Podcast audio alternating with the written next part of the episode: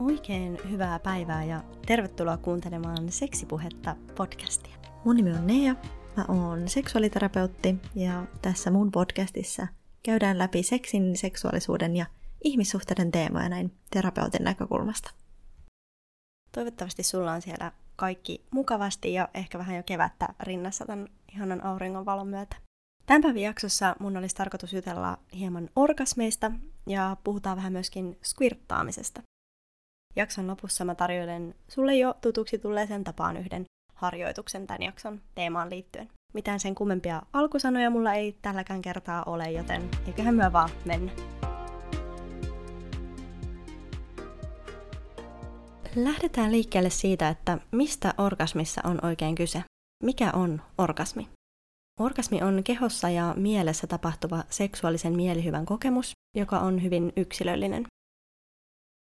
Orgasmi tapahtuu aivoissa, vaikka se voidaan saada aikaan kehoa hyväilemällä. Kehossa olevat hermot sitten välittävät aivoille tietoa kosketuksesta ja erityisesti sukuelimissä on valtavasti hermoja.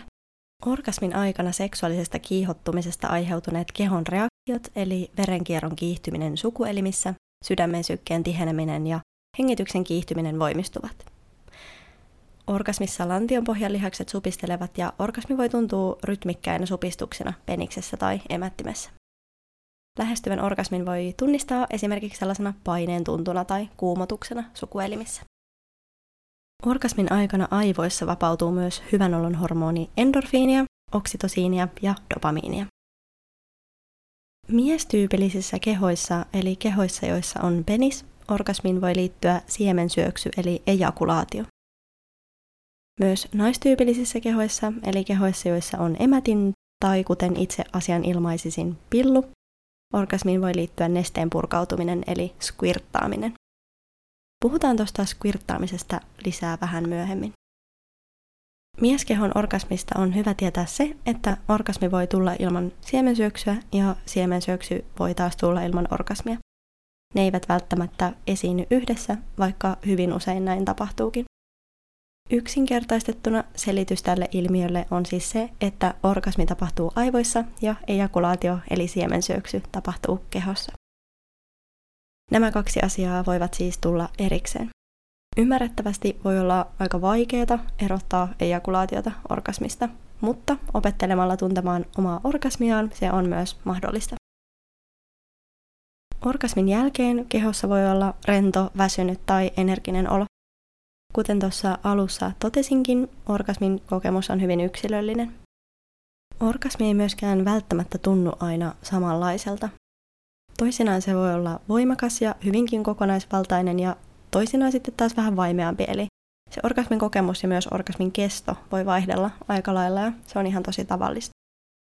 Okei, eli nyt kun me tiedetään, että mikä se orgasmi oikein on, niin miten sen orgasmin voi sitten saavuttaa?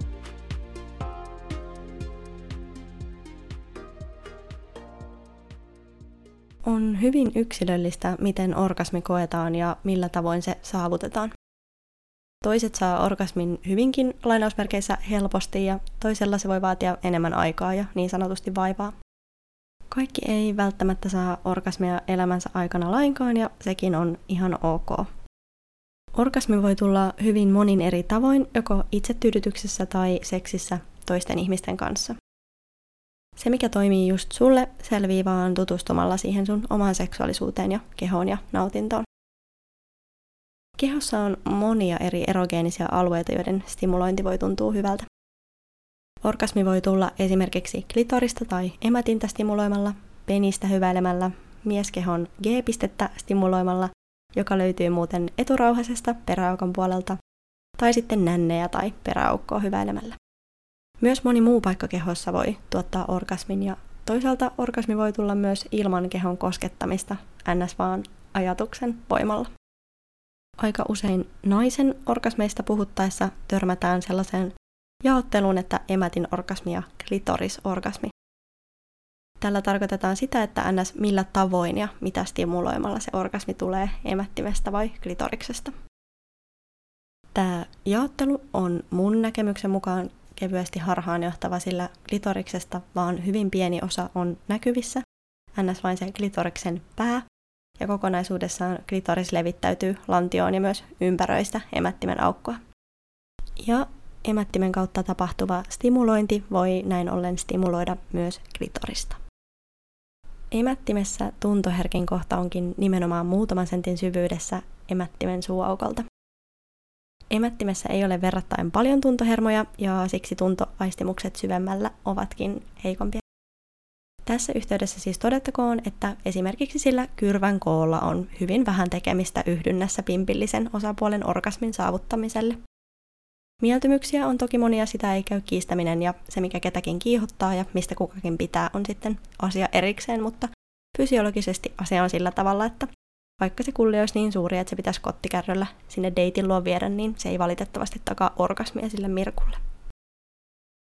Naiskehon mystinen G-piste, jonka olemassaolosta kiistellään vielä tänäkin päivänä, että ollako vai eikö olla, löytyy sieltä emättimen etuseinämästä muutaman sentin syvyydestä. En lähde tässä nyt arvuuttelemaan, että onko se myytti vai totista totta, mutta sen verran uskallan sanoa, että tuo kyseinen kohta on kyllä tuntoherkkä ja siksi kosketukselle erityisen otollinen ja sitä stimuloimalla orgasmia voi kokeilla metsästä. Haluan myös todeta tässä, että klitorista stimuloimalla saatu orgasmi on ihan yhtä oikea kuin emättimen kautta saatu orgasmikin. On ihan todella, todella tavallista, että orgasmi ei tule siitä pelkästä emätin yhdynnästä. Emätin yhdynnässäkin klitorista voi stimuloida esimerkiksi just sormin tai seksilelun avulla. Kysymykseen voiko emätin orgasmia opetella, en ehkä sanoisi olemassa olevan mitään yhtä ja oikeaa vastausta. Mutta ainakaan sen opettelusta, eli omaan kehoon ja orgasmiin tutustumisesta ei ole mitään haittaa. Todetaan tähän yhteenvetona, että orgasmi on ns. opittu refleksi, Eli kun sen luo löytää kerran toimivan reitin, voi sen äärelle palaaminen jatkossa olla hieman helpompaa.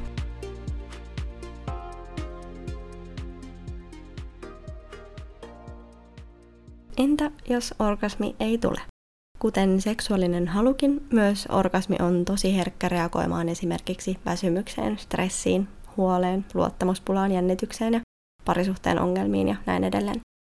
Orgasmin saaminen voi olla myös tosi tilannekohtaista on myös aika tavallista, että siitä orgasmin puuttumisesta voi tulla helposti kierre, jolloin jo se seksiin tai itsetyydytykseen ryhdyttäessä huolettaa tai stressaa, että tuleeko se orgasmi tällä kertaa, ja tämä sitten jo itsessään vaikeuttaa orgasmin saamista. Suorittaminen ja paine saavuttaa se orgasmi voivat myös estää sen orgasmin saamista. Usein orgasmin puuttumisen taustalla onkin omat ajatukset ja mielessä tapahtuvat asiat.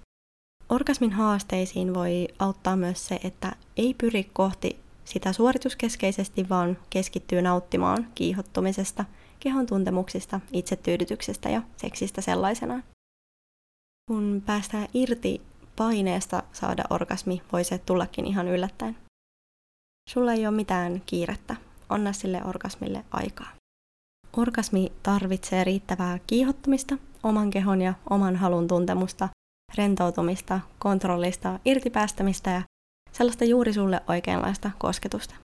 Seksissä toisten kanssa olisi tärkeää myös pystyä kertomaan seksikumppanille rehellisesti, että mitä sä tarvitset ja kaipaat. Omaa kehoaan ja orgasmiaan voi opetella tuntemaan. Jos et ole siis ihan varma, että mitä sä voisit ehkä tarvita tai haluta, niin silloin päästään taas siihen itsetyydytykseen ja omaan kehoon ja nautintoon tutustumiseen. Tutkaile siis kaikessa rauhassa ja ennakkoluulottomasti, mitä sun keho ja mieli kaipaa. Ota sille ihan kunnolla aikaa.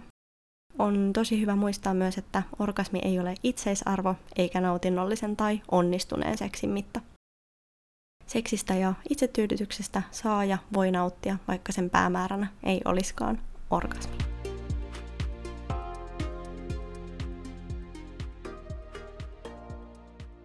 Joskus tilanne voi olla se, että orgasmeja on tullut aiemmin, mutta niiden tulo on sitten loppunut. Jos sulla on tämä tilanne, niin voit pohtia esimerkiksi, että milloin se orgasmien tulo tarkalleen loppui. Tapahtuiko silloin jotain erityistä? Mitä muuta sun elämässä tapahtui silloin? Näissäkin tapauksissa on hedelmällistä tarkastella niitä poikkeuksia, eli millaisessa tilanteessa se orgasmi esiintyy, mitä siihen seksiin tai itsetyydytykseen liittyy silloin, millainen mielentila sulla on, entä millaisen ympäristön tai vuorokauden ajan se vaatii ja näin edelleen. Seksuaalisuus on kokonaisvaltaista, joten aika pitkälti kaikki vaikuttaa kaikkeen. Jos sun orgasmi on kadonnut, niin katso siis kokonaiskuvaa. Mitä sä löydät?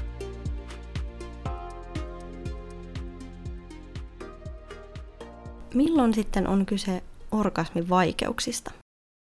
Todettakoon, että sellaiset ajoittaiset orgasmivaikeudet on aika yleisiä. Orgasmivaikeuksista puhutaan, kun tavallisen kiihottumisvaiheen jälkeen orgasmia ei tule. Orgasmihäiriöstä voi puolestaan olla kyse silloin, kun orgasmin vaikeudet on toistuvia, jatkuvia ja seksuaalista elämää häiritseviä.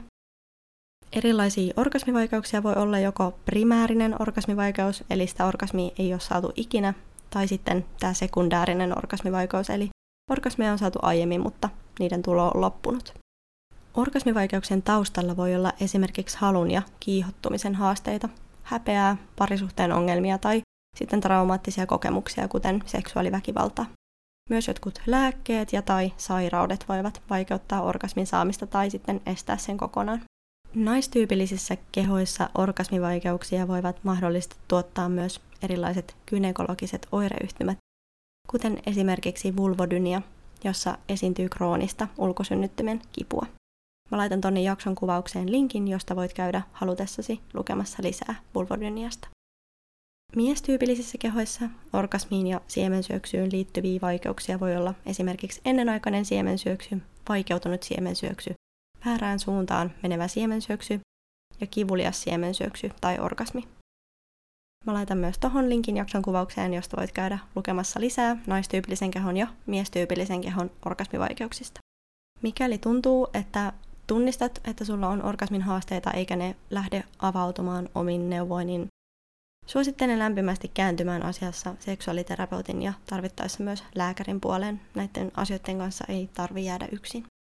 Seksuaaliterapiassa orgasmia voidaan hoitaa tarkastelemalla sen taustalla olevia tekijöitä, että mitkä sitä estää ja mitkä taas mahdollistaa. Seksuaaliterapiassa orgasmin vaikeuksia tarkastellaan laajemmin osana ihmisen seksuaalisuutta ja sen mahdollisia solmuja.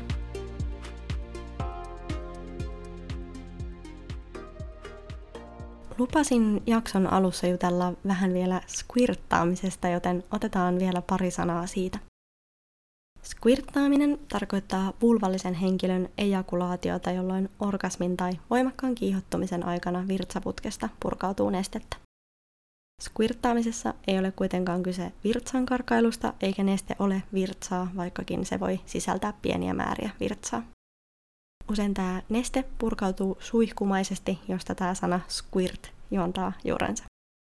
Squirttaamisessa on kyse siis ilmiöstä, jossa skenen rauhasista vapautuu kirkasta, hajutonta, joskus vähän maitomaista nestettä. Nämä skenen rauhaset sijaitsevat emättimen etuseinämässä ja niiden voidaan katsoa olevan ns. vastine miestyypillisen kehojen eturauhaselle. Fysiologiset erot selittävät osaltaan sitä, että miksi toiset squirttaavat usein, jotkut toisinaan ja toiset taas eivät koskaan. Mitään yksiselitteistä syytä tälle squirttaamiselle ei ole tiedossa.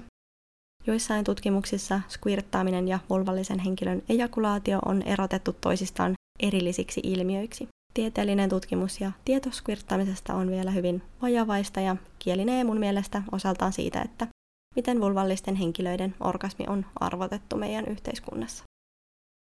Vastauksena siihen kysymykseen, voiko squirttaamista opetella, mä sanoisin, että Squirttaamista mahdollistavia tekijöitä ovat kokonaisvaltainen rentoutuminen seksitilanteessa, luottamus siihen mahdolliseen seksikumppaniin, oman kehon ja orgasmin tunteminen ja orgasmin vastaanottaminen sellaisenaan, mutta nämä toteutuessaankaan ei kuitenkaan takaa squirttaamista.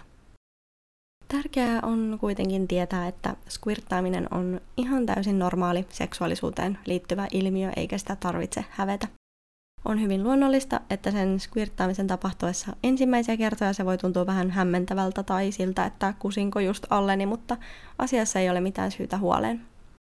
Jos tuntuu, että joutuu jännittämään siitä squirttaamisesta aiheutuvaa mahdollista lainausmerkeissä sotkua, voi pyyhkeiden tai erotiikkaliikkeistä löytyvien seksiin tarkoitettujen suojalakanoiden avulla välttyä siltä stressiltä. Kannustaisin myös käymään avointa keskustelua seksikumppanin kanssa squirttaamiseen liittyen, jos siihen liittyvät käytännön asiat tai jokin muu mietityttää. Noin ikään. Sitten olisi vielä luvassa tämän jakson harjoitus, minkä mä sulle jaan. Tänään mulla olisi tarjota sulle yksi mun kestosuosikeista, nimittäin hellyysharjoitus.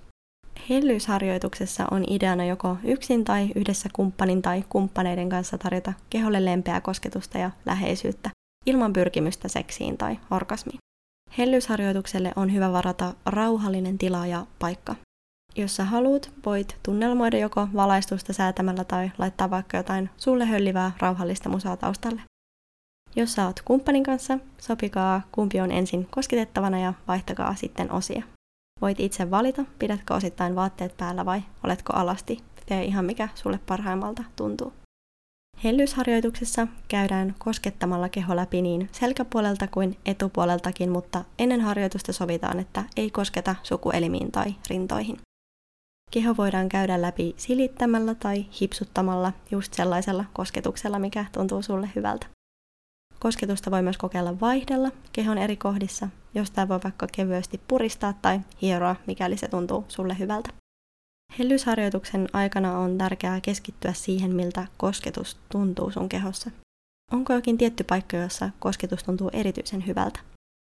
Jos kosketus ei tunnu hyvältä jossain tietyssä kohdassa tai vaikkapa kutittaa, niin voit pyytää mahdollista kumppania siirtymään toiseen kohtaan sun kehossa tai siirtää hänen kättään. Pyri olemaan mahdollisimman rentona. Tämä hetki on varattu vaan sun kehon hellimiselle, eikä sun tarvitse tehdä yhtään mitään muuta kuin olla vaan. Hellyysharjoituksen tarkoituksena on tarjota keholle mahdollisuus tunnustella kosketusta ja sitä, mikä tuntuu susta hyvältä, ilman painetta siitä, että kosketuksen ja läheisyyden tulisi johtaa seksiin. Jos harjoituksen aikana alkaa kiihottaa, se ei haittaa. Sille ei tarvitse tehdä mitään. Anna tuntemusten vaan tulla. Tärkeää on keskittyä nauttimaan niistä tuntemuksista niin koskettajana kuin kosketettavanakin. Tämä hetki on sinua ja teitä varten. Harjoituksen jälkeen voitte halutessanne jutella kumppanin kanssa, miltä harjoituksen tekeminen tuntui. Löytyykö kehosta jotain kohtia, jonne kosketusta ei ole aiemmin kokeiltu? Mikä tuntuu erityisen hyvältä?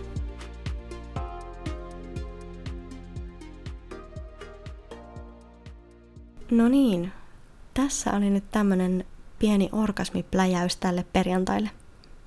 Kiitos sulle ihan tosi paljon, kun kuuntelit. Mikäli sä haluaisit kuulla ehkä vähän lisää orgasmeista ja perehtyä niihin vähän syvemmin, niin tulevaisuudessa mä voin tehdä toisen orgasmijakson, jos sellainen kiinnostaa. Tuu vaikka seksipuhetta Instagramiin kertomaan, olisiko orgasmijakso kaksusta kiva. Voisin siinä ehkä vastailla myös kysymyksiin orgasmiin liittyen, jos semmosia on tämän jakson aikana herännyt. Let me know, hölliskö tämmönen.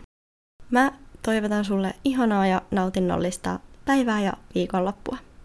Me kuullaan taas ensi jaksossa. Se on moi moi!